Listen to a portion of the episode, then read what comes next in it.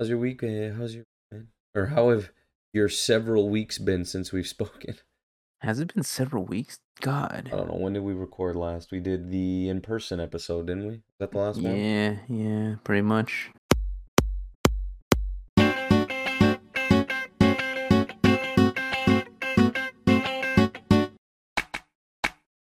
Hello, everybody. Today is a little different.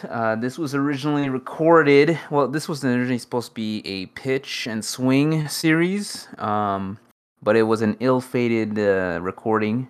I'm not going to point fingers. It was definitely my fault. Okay, yeah. Definitely was VJ's fault. But, VJ still took the time to read it. So we're like, you know what? Let's just make this into an impromptu review. We decided this about 15 minutes before we started recording. So we'll see how this goes. And that's being generous. Yeah, quite generous. So what we're looking at today is called Poison Dragon, The Legend of Asura. Now, first things first, this is not technically a manga because it is a manhwa, more like a Korean webcomic.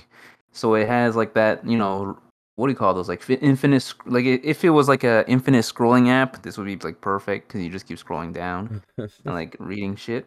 So I guess we can start there. VJ, is this your first manhwa? Or have you read others? I think I've dabbled in manhwas before, but the only one I can remember that's of this format is Noblesse. Ooh, Noblesse, a classic. I think you introduced me to that. Perhaps. Like back in high school. Yep, better times. So for this one, this was, I think it was in the pitch episode. Yeah. We briefly talked about like the wuxia and like the martial arts world. Well, and I think this is like the dummies at home would know. So yeah, obviously. But we talked briefly about that. But essentially it's shit. It's set in this like, kind of vague. It's like Chinese, Korean, maybe a little Japanese. Yeah, feudal Asian era. Yeah. Where you have like these martial arts sects, cults, empires, and then there's like these tribes, and then it's just like, everybody's like good or bad, and they all have their super special moves and stuff like that. Just to clarify, that is sects, like sects. I don't know, man. In the more recent episode, in the more recent chapter, they might have some very special spoilers. All right. Anyway, so in the pitch, you mentioned you haven't really dabbled in that, so I guess this is technically your first one of this kind, and also several seconds ago. Yeah. How do you like this kind of genre? Is it your style? I mean, it's just another, comic series. There are things that I like more about this format and things that I maybe don't like as much. But we'll probably touch on that a little later in the episode. To start, we can go over just a general overview of what this series is. Yuan briefly touched upon what the world is about. It's this kind of vague mishmash of feudal Asian eras, basically. I think it leans a lot on feudal Japan. There's definitely a lot of things to recognize in that. If I'm not mistaken, I'm not, super well versed in it, but it rang most Japanese to me. I want to say you're wrong, but I'm also don't care enough to correct you. Great. Well, dummies at home, feel free to correct us, if ever. This is the story of the Venom Dragon, or his real name is Ja-gang Jin, I think, and I'm sorry if I'm mispronouncing that, which I surely am. And this is the story of how he loses everything as a young child and then grows to become an Asura, which is a pseudo-divine being with a singular objective, and his objective is revenge on the people who wronged him and his. In this world that is vaguely Asian, like Yuan said, it's divided into many provinces, and these provinces are run by different sects. And all of these clans, I'll call them, because I think that'll be way easier. All of these clans have their own hierarchy, and it's quite complex. There's a lot of world building in here, and each of these clans have their own specialty, whether it be medicine or poison or pure martial arts or a specific martial art technique. Yeah, you'll have some clans that are dedicate themselves to the sword, other clans that dedicate themselves to spears, and then for our purposes, our main character is from the clan of medicine, but it kind of vaguely touches into the realms of poison too. Yes, exactly. Well, I think that's a big role, that's a big element in the story, right? That medicine and poison are pretty close. They're like two sides of the same coin, right? Because too much medicine is poison, and vice versa. So Yuan, you're the one who introduced me to this series initially. So I never really got to ask for your opinion, but what do you think of the story so far? Because the series is not over yet. It is still ongoing. I think it's 86 chapters deep, but they're sizable chapters. So I'll be honest, this is not the best storytelling ever, but I feel like it does, because I like to look at stories both from a micro and a macro perspective, and on the macro level, it's just all right. But I feel like on the micro, the thing that keeps me coming back every week is just the insanity that another contrasting character in Manryong, I believe is his name, the main villain. Yeah, I think that his maniacal plans are on such a bizarrely weird, a bizarrely entertaining level. And it just keeps bringing me back to read. And, I do think there's, a juxtaposition with our main character that, is, this innocent... Well, he's murdered, millions of people, but he's innocent in some sense. And it's such a fun contrast that I really love, the two sides of the same coin of these characters. In general, in terms of these martial arts stories, one thing that you'll find if you read more and more of this genre is that there's always these reoccurring names. It's a living and breathing world in a way. It's almost in those DC or Marvel comics, you have a big world, but you have you can have your Spider-Man comics in New York, but you can also have your Daredevil comics in New York. It's a loosely connected universe kind of thing. Yeah, exactly. So the funnest thing is that it actually took me. I actually found out that my mother's favorite genre is actually this martial arts genre, because she loves obviously we look at it for the fighting and sometimes for the action and stuff like that. But there's also these side stories that are really fun for her. Mm-hmm. There's these. Romeo and Juliet types, two lovebirds in different clans, and stuff like that. So it's just a foundation that just keeps growing and growing. So you always find these reoccurring names, and it's really fun. Yeah. We focus here on the medical sect and the poison sect. In another story that's a martial arts story, it's set maybe 100 years before, 100 years after, and they're just this afterthought. Yeah, it's a cog in the wheel kind of thing.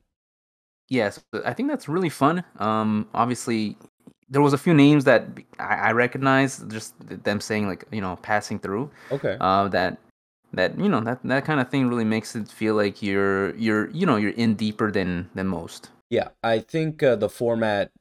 Well, I and manga kind of has this too, because slice of life is such a popular genre, and it kind of plays into that what you're talking about.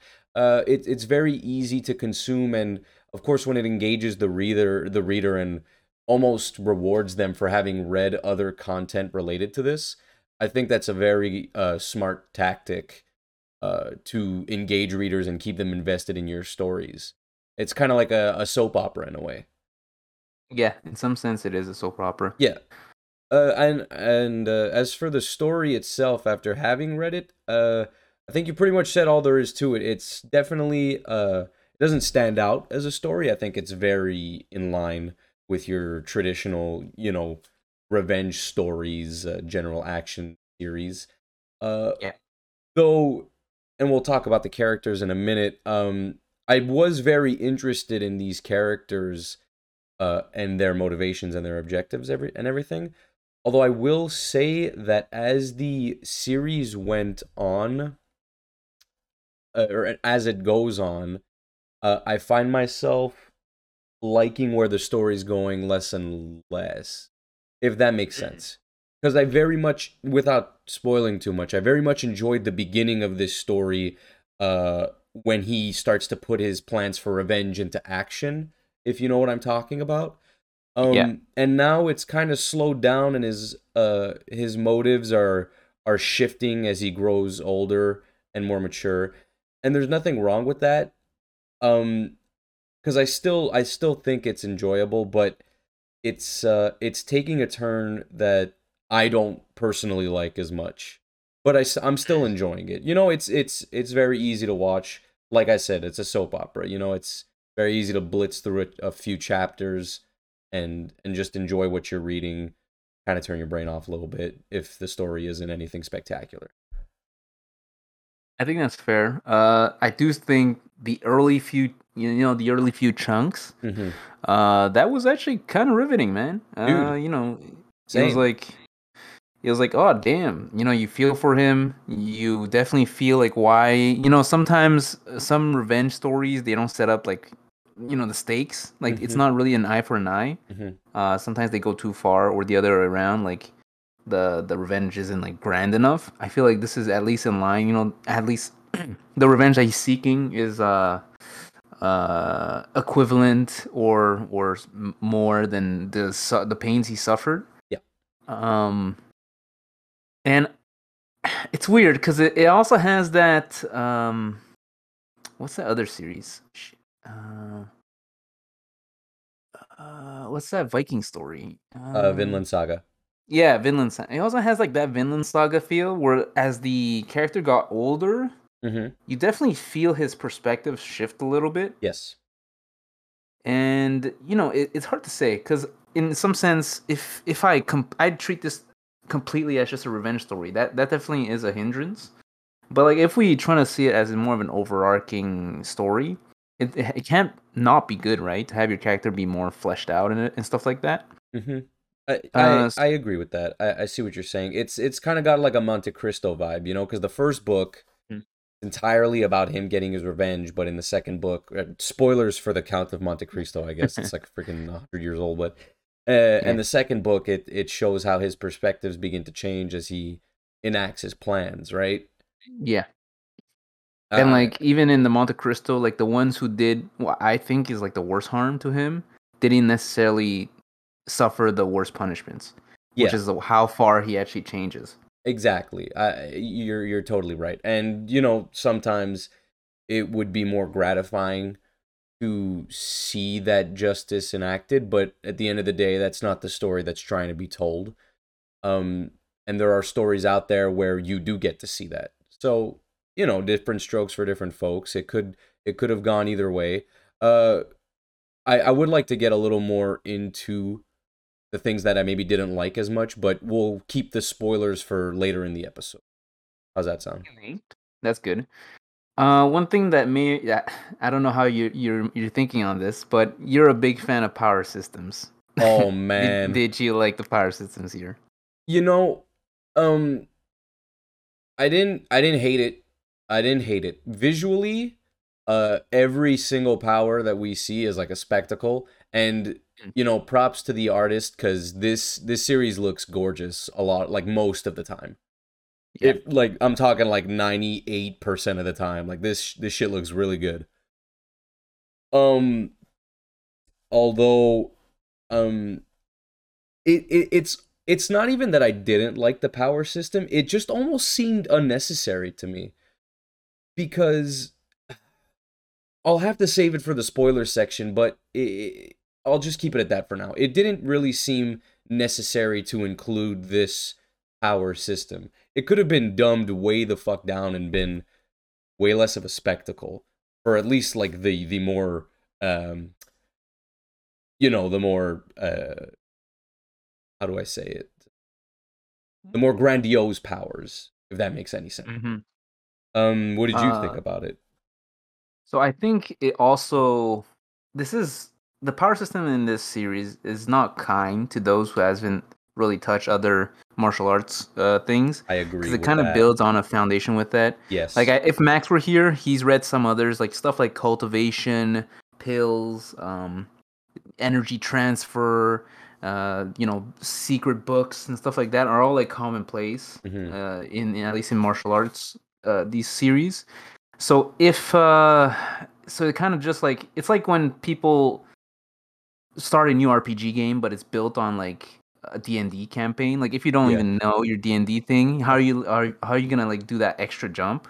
Yeah. So in the same sense, it's like working backwards.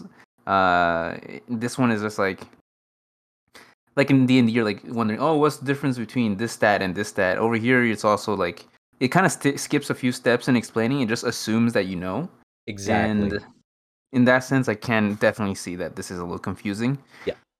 It also doesn't necessarily help that his power specifically is like poison.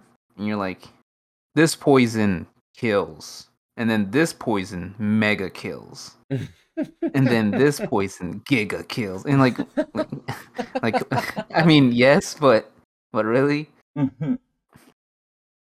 Well, that's the thing. You like you said it. It's definitely something familiar that will be familiar to you if you've consumed this type of media before. But it does not waste time explaining to you how it works. You said it. So anyway, we could get more into it later in the episode. Let's talk about the characters. Because for the most part, I've enjoyed this. I think this is the first time that I could say I've enjoyed all of these characters. A lot of them, you know, they're not trying to rewrite the game here.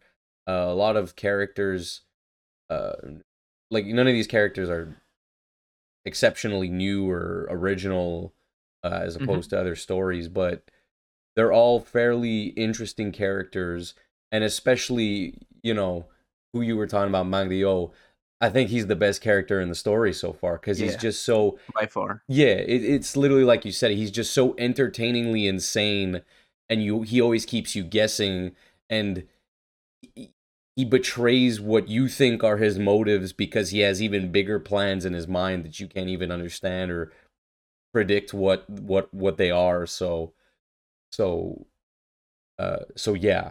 That's my take, and we could go down the list of these characters, but we could start with Manryong if you'd like, because oh yeah, for sure. I mean, Manryong has like this perverted obsession with our main character. Not even like just because Manryong is also living his own revenge story, but like he's so clearly in the wrong, but he doesn't realize it. That's what is. It's just so fun. So it's like two like parallel revenge stories, like crisscrossing each other the entire time. The thing is that I think he knows he's in the wrong. I think like he knows that he's batshit. He's stated multiple times throughout the story that like he's lost his freaking mind. You know, like he's obsessed with the idea of getting the ultimate revenge. Yeah, the perfect revenge. Exactly, yeah. And he does not care what he has to do it, and he knows he's fucked up in the head now because of it, but he's embraced it, you know?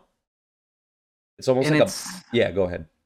It's also so weird. It's also like sometimes it also does that thing where he wants to... So our main character wants revenge against the system, pretty much. Because the system is what really caused everything to go wrong. Exactly. Well, Manryong has a revenge against a specific person. But to Manryong, he wants his revenge to be so perfect... And for it to be perfect, he needs to hurt our main character at his peak, pretty much. So he's also helping him, you know, sometimes helping, sometimes hurting, helping our main character to try and achieve that goal of taking down the system, all while he's playing the system. So it's just like this. He's 1,000 IQ for sure, dude. He's freaking crazy. Yeah, and the way sometimes he he does things is like both erratic but also like calculated, and like honestly, half the time I'm surprised they didn't draw him with like a boner while thinking of a plan. Oh my god, he's literally the Joker, dude. He's like hyper insanity to the point where it's genius what he does.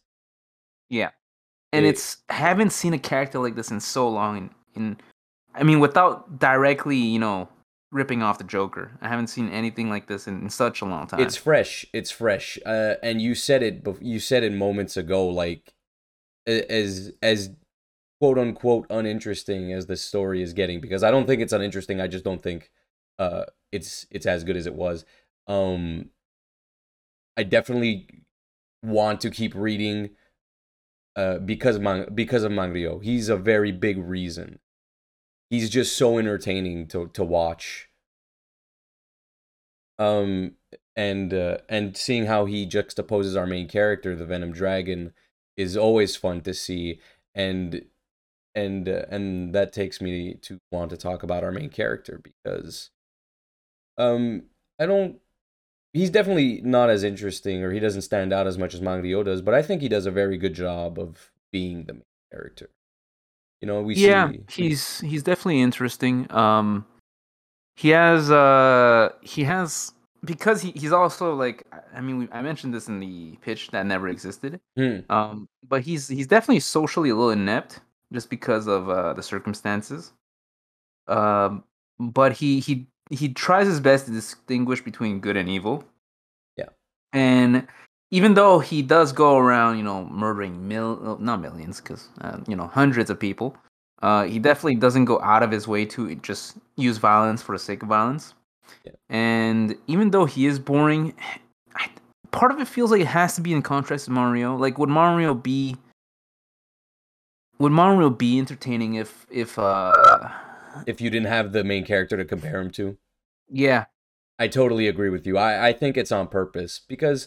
And the other thing is I don't really think he's that boring. He's just your standard stoic main character. And it's funny that you brought up Vinland Saga, because these main characters, Thorfinn and Jin, I'll call him, or the Venom Dragon, they share a lot of similarities in their stories, kind of way, like you said. Yeah. Except in Vinland Saga, Thorfinn kind of goes nuts and super vengeful and rageful immediately, whereas in this you definitely see how the Venom Dragon got to where he is. You know what I mean? Like, you're right. He went through some shit. I do think also in Vinland Saga, the way that they show like the middle part, then the beginning part, then the latter part. In Poison Dragon, they do the beginning part, like the actual chronological order, so you have a better understanding. Exactly. I also feel that, in the way that Thorfinn raged was more outright, like it's more of a exterior kind of rage. For Jin here, he has a more of like a pent-up kind of anger. Like, yeah. He kind of just blows up when he needs to. Yeah, and you know what? That's actually a super interesting side of his character, because you could tell from the beginning that he's not a violent person. So every time he has to commit commit to something that he has to do, and maybe he doesn't want to do because of the repercussions. Like, he has that inner dialogue with himself, like these are the people that wronged you, and he hypes himself up to the point where finally the rage takes a hold of him, and then he goes through with his crazy plan. Yeah. It's not a one-to-one, but it's kind of like Bruce Banner trying to hold himself back for a little bit. I can see that. Then, like, when he goes, he just hulks out and stuff like that. So I do want to get into the spoiler bit. So I guess we should just like give a quick roundup of at least without spoiling anything so far. Yeah, totally. What's your quick thoughts? Well, before we do that, are there any? There aren't really any other major characters other than the maiden. But she's more of a supporting role too. Yeah, I mean, for all intents and purposes, if Manryong can't sell you, you're not going to like the series. You know what? You're absolutely right, because this is a story about the two of them at the end. Yeah. Yeah. Okay, so we can move on to the spoiler section here. So, spoiler alert for you dummies at home. Go read it. It's like 86 chapters. Come back here. We timestamped before we go into the spoiler section. Yeah. If we had to give a number up till now, we're at around 80 something chapters. What, out of 50 like we usually do, or? Yeah, out of 50, because why the fuck not? I'd give it like a 35. That's fair. I'd give it like a 37, just because I understand a little more of the context. I can respect that. It's a good series. I'm definitely glad that you put me onto it. It's a fun read. It's not super long. If you're a fast reader, you could probably clear it in a day. And you know, it's just good fun, I think. Yep. Definitely. So what about you? With that, I think 37 is about right. Sorry. I mean, my ideas are roughly the same. It's not the best story, but you know, there's doesn't need to be the best story. You know, as long as there's one or two things about a series that I come back and look for, that's just enough. And at least everything else is serviceable. The art is good. So good, dude. Yeah, the art is good. You know, the characters are okay, and I don't know. At least I'm optimistic of the way it's going. And, you know, maybe one day you'll find happiness, or you know what? Maybe one day Manryong will find happiness. Who knows? Either way, one of them's gonna die. That's for sure. Yeah, 100%. Yeah. All right. So, moving on to the spoiler sections here. We could go back to the power system we were talking about. And like I was saying, and you could feel free to jump on here and agree or disagree with me, but I feel like I said, the power system was kind of unnecessary here because at the beginning of the story, and, you know, for a good chunk of it, the ki or the chi, QI would be pronounced chi, right? Yeah. The chi techniques in this story, at the beginning anyway, are quite basic. At the beginning of the story when the freaking like slaver boss is from the poison sect is taking them to the mines, and the people try to gang up on him, and he turns around and like throws a sword slash, and it's like Getsuga Tensho or whatever. I was like, whoa, what the fuck? What is happening right now? So it was definitely jarring to see that happen. But then it goes away, because then it doesn't happen again until way later, until, like, after the Venom Dragon uses, like, science or his medicine techniques that he learned from all these people. Which makes the series way more grounded and way more immersive in my mind. Because he learned those basic meditation techniques and, like, how to infuse some chi into a needle to throw it harder and how to do, like, an open palm thrust. That's like super basic. That wouldn't be out of the realm of pseudo realism in this world. But now it's like thunderstorm and fucking, you know what I mean? Yeah. I mean, for sure. It does do a weird jump from kind of basic stuff. I mean, it's definitely 100% like Naruto, where it starts out throwing shurikens, and at the end of the day, you're throwing mountains and stuff. Yeah. Thing is, though, it's not within the realms of a martial arts story. It's still not outside of it, though. Like, as long as you think of it as like, they're not actually summoning spirits when they do like this, super frog explosion attack. You know, if you think of it as just like an overrepresentation of them doing a cool move. Yeah, it's like a visual aid. Then it's not too bad. But yeah, I mean, obviously, like flying sword slash is, you know, that's hard to explain. But you know, I don't like the series less for it. I just feel like when the plans were more thought out, because this wasn't an ability that was available to our main character, it was way more intense.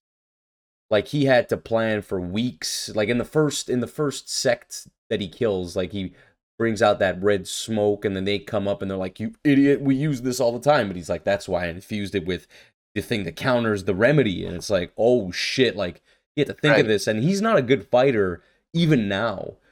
Yeah. So, like, he was just holding people off, and then he gives off the illusion that he's kicking everyone's ass, but it's just because their senses are finally getting messed up by the poison.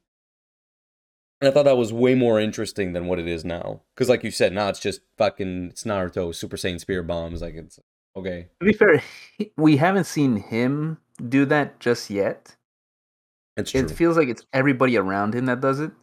And, like, at the... Even, I don't think... he hasn't done... He has done things using it, but it's definitely not the level that we're that's unbelievable just yet. Yeah, you know what? You're absolutely right. Because to the story's credit, when these, you know, quote-unquote overpowered techniques show up, the person who uses it wins. And it makes sense that they'd win because there are these super established sect leaders or lords of the land and all that shit. And that I can give props to the author for that, because it doesn't sound too outlandish when the Venom Dragon, who's kind of an amateur, uses his brain to beat these. And even then, he doesn't always beat them. Yeah, and even when he beats them, it's usually like he doesn't. He's like barely have enough strength to like run away. Mm-hmm. Mm-hmm. Exactly. But now that we just boarded this topic, I actually wanted to ask you, because this is the kind of problem that I had with where this series went, is that starting from the Poison Valley sect, you know, when he sets the poison up on the roof, which was super fucking awesome, by the way. Yeah, that was dope. That was the biggest brain shit I've ever seen in my life. What do you think of our main character after that point? Because it seems that after that point, every time he goes up against an enemy, he does some cool shit, you know, worthy of his title of, you know, Venom Dragon. But then near the end, he seems to always cop the L until somebody comes in to save his ass, but he still gets the credit for it. You know what I mean?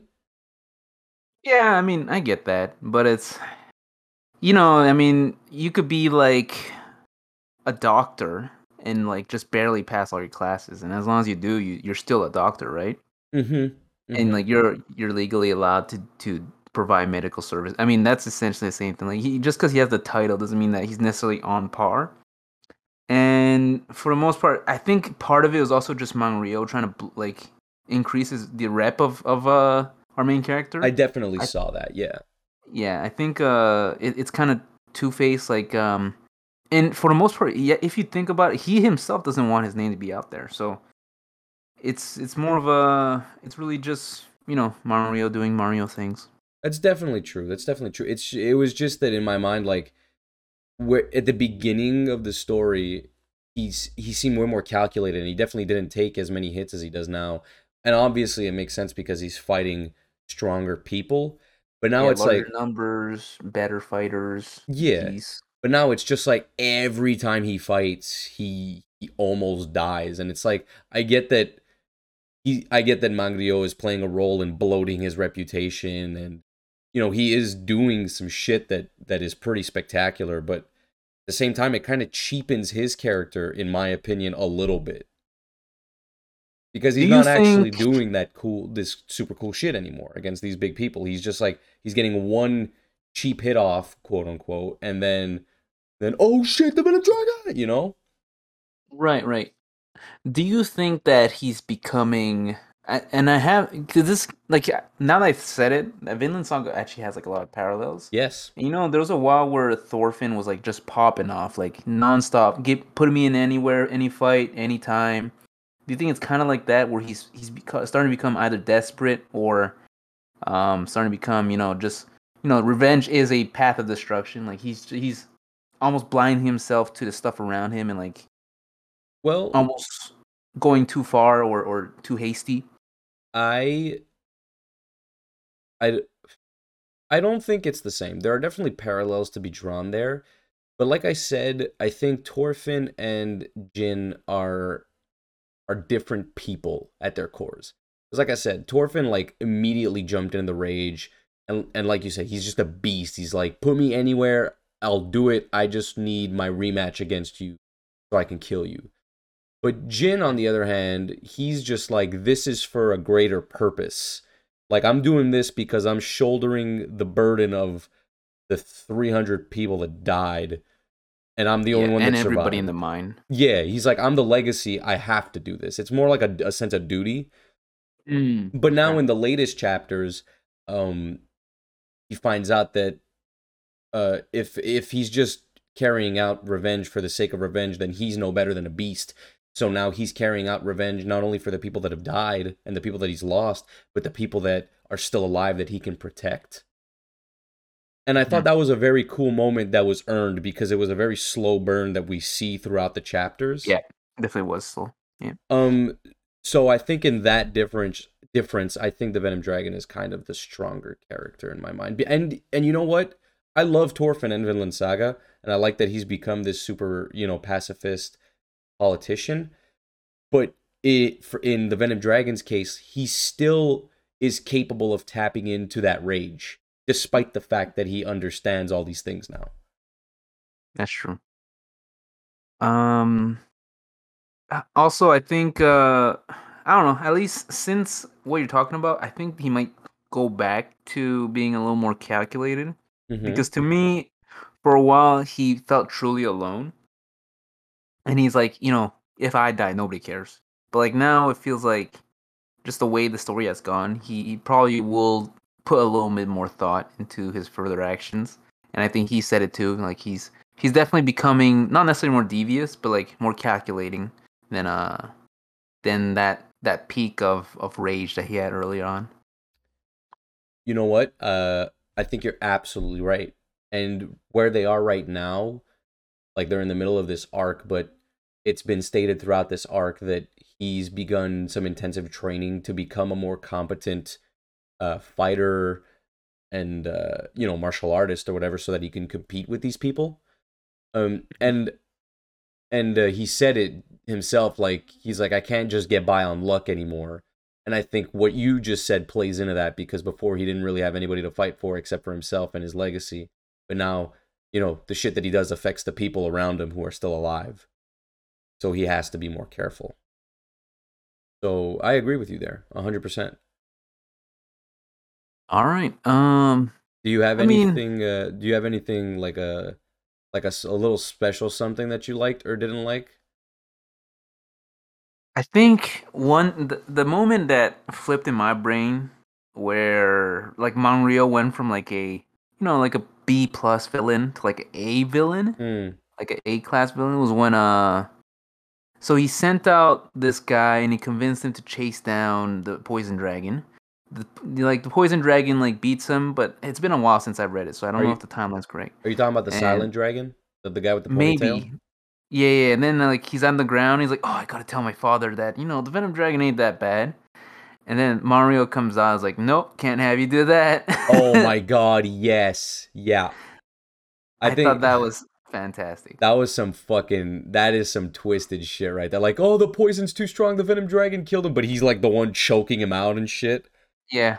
Yeah. Yeah. I it was around that time that I also had this realization. I think it was when he was telling the Poison Valley sect leader, like, the cripple's headed for this place, but secretly he knew that he was going somewhere else, but he just wanted him to get stronger so he'd have a chance to kill the rest of the poison sect. I was like, this fucker's crazy, and I'm here for it. Yeah, 100%. But yeah, that for me was like, oh wow, you are something special. Honestly, Magrio he's a very cool character. I like him a lot. And I also I like that we finally got an explanation for it, but like he was seemingly super fucking powerful after the little time skip that they have, whereas before he was just a dude, and it's like, yo, what the fuck is going on? But then you finally find out in the recent chapters that it's because he's using a technique that he used on the Venom Dragon, and like that was planted many chapters ago. So the fact that there's this payoff, I thought that was super cool. He's a very tightly written character. I like him a lot. Yeah, a lot about him is really neat. And he also, he goes so far into his goal that he like even modifies his body. I think he has like a prosthetic something. He had, because Jin caused him to lose one leg, but he purposefully cut off his other leg. I know, that's so fucking insane. That is metal as fuck. Oh man. I definitely it's like the dumbest of tiniest of nitpicks, and I'm so sorry, because when I tell you this, you won't be able to unsee it. And I'm sorry to you dummies at home. And Yuan, feel free to bleep this out if you think this is too evil of me. Okay. But it's like we said, the art, gorgeous. I think it's very cool to look at. I think the format of the super long page allows the artist to do this super cool shit. Okay. But the artist has a tendency to draw the character's eyes, at least the irises, a little too close to the nose, in my opinion. And it looks like the characters are cross-eyed whenever they're looking straight. And oof. I need you to go back and confirm this for me. Maybe not on the podcast right now, but I noticed that shit. And like super early on too, because I mean, as an artist, it's just something that I'm aware of. You know, when something's off in the anatomy, like the arm's too short, the nose is too low on the face, whatever it is, like I've just learned to pick up on these things. So I saw that super early. And whenever the characters aren't, you know, being super menacing, so their faces are black and their eyes are glowing or whatever, like I just look at their eyes and I'm like, why are you cross-eyed, bro? I've never noticed that. So I'm so sorry. I'm so sorry. I mean, I'm sure it must have happened like a few times that were obvious, or maybe the other times were less obvious. It's not obvious, though. That's the thing. It's just something I noticed, because in any other position that the eyes are put in, it looks great. Like if he's looking off, if the characters are looking off to the side, it looks totally fine. It looks so good. But when they're looking straight at the camera or the panel or you, I just noticed it, and it's bothered me the whole series. Maybe. I don't know. But that's not even like a nitpick. That's just something I thought that was really funny. I mean, I don't know what to say, man. I didn't even think that was possible. But okay. You know what? Next chapter. Did you read chapter 86? I don't know when it came. Yeah. Well, I mean, for chapter 86, I definitely was not focusing on our main character's eyes. True. Well, anyway, next time the chapter comes out, pay attention to the eyes, okay? And let me know if you see it, or if I'm just on a fucking acid trip. Or, yeah, I mean, it could be both. It could be. It could be. All right. So, I mean, did you hit everything that you want to say in terms of negatives? Or is there anything else? I don't have a lot of negatives. I came in here with, like, zero expectations, and I enjoyed it. Good. You know, despite its minor flaws, like the lack of explanation to the powers or whatever it is, the you know, slightly unoriginal premise and stories and all that. I think there's a lot to like about this show. So yeah, for sure. I don't know. We'll see. You know, I can't wait to see more of Mario. I mean, he like every chapter feels like he has something plotting already, and you're just wondering what the buildup is. I agree. And you know what? There is one more thing I want to close on. And I don't remember if I said it in the episode or just before the episode started, but when I started reading it, I saw that there were 85 chapters, and I thought that was the whole story, and I was very content with that, because I like a short-ish contained story. Especially of this kind, because when stuff like this tends to drag, it's the same as mysteries, and in this case, it's because it's like technically the whole story so far has just been a flashback.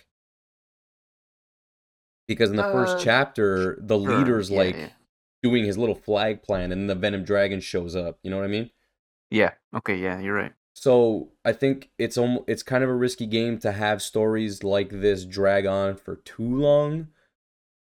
Because eventually the reader realizes, like, there's the tension kind of goes away, because you're like, well, obviously he survives this shit. He's there at the beginning of the story. You know what I mean? Yeah. So I think that's something dangerous that the author is going to have to be careful for. But I think it's getting to the point in the story now where we're definitely reaching the climax very soon. So I think... Yeah. So I'm not too worried about that. All right, great. I mean, as an impromptu review, I hope you guys enjoyed. I think we tackled just about everything that we could have. Everything that was important to us, anyway.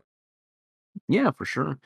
So with that, that brings us to an end for Poison Dragon, Legend of Asura. Not the best or easiest name to remember, but it is a name. I'm sure it's better in its native language. Yeah, for sure. So VJ, you could go ahead and try and pronounce it. I don't even know what it is, like, phonetically, so I will not try it. All right, fantastic. Thank you, dummies, for listening as always. Be sure to check out our YouTube, Manga for Dummies channel. Spotify is right here. Let us know what you think of the content. We've been, despite what we said at the beginning of the year and despite what it looks like now, we are trying to put out more content. It's just scheduling. Yeah. Scheduling is a big problem. Sometimes it's our fault, sometimes it's not.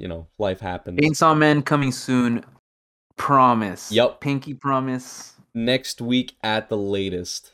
Oh, Lord, no, you don't give timelines. It's okay. We didn't date the episode. We're good. That's true. Yeah, okay. All right, dummies at home. Well, thanks again for tuning in. That's VJ and you on having a fishgasm. Oh, also, our YouTube channel is just about to hit 100 subscribers. Dude! So you could be the 100th.